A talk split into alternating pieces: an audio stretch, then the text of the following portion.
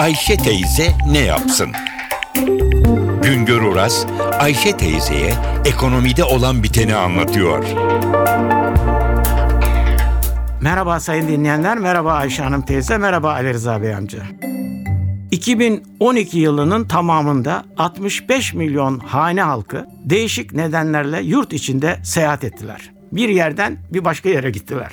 Gittikleri yerlerde de ortalama 9 geceye yakın konakladılar. Bu yurt içi seyahat nedeniyle bu 65 milyon hane halkı 15 milyar 700 milyon lira harcama yaptı. Yılbaşı dönemi yurt içi seyahatlerin gene yoğun olacağı bir dönem. Genelde tatil ve aile ziyaretleri nedeniyle yapılan yurt içi seyahatlerde yaz aylarında yoğunlaşma olduğu bir gerçek. Ama imkanı olanlar bayramlarda, yılbaşlarında hatta hafta sonlarında da yurt içi seyahat yapıyorlar. TÜİK'in Türkiye İstatistik Kurumu'nun yurt içi seyahatlerle ilgili bilgileri 3'er aylık dönemler itibariyle yayınlanıyor. Son yayınlanan bilgiler 2013 yılının Nisan, Mayıs, Haziran aylarına ait. Bu 3 aylık dönemde 16 milyon 200 bin hane halkı yurt içi seyahat yapmış. Bir önceki yılın aynı dönemine göre seyahate çıkanların sayısında %11 oranında artış var. Demek ki yurt içi seyahatlerde önemli bir hareket başlamış. Yurt içi seyahatlerde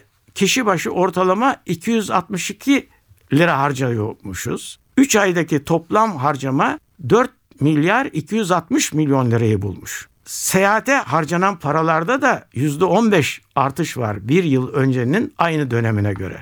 Yurt içi seyahatlere katılanların %92'si seyahatleri kendileri düzenliyor. Yani kendileri neyle seyahat edeceklerse ona karar veriyorlar.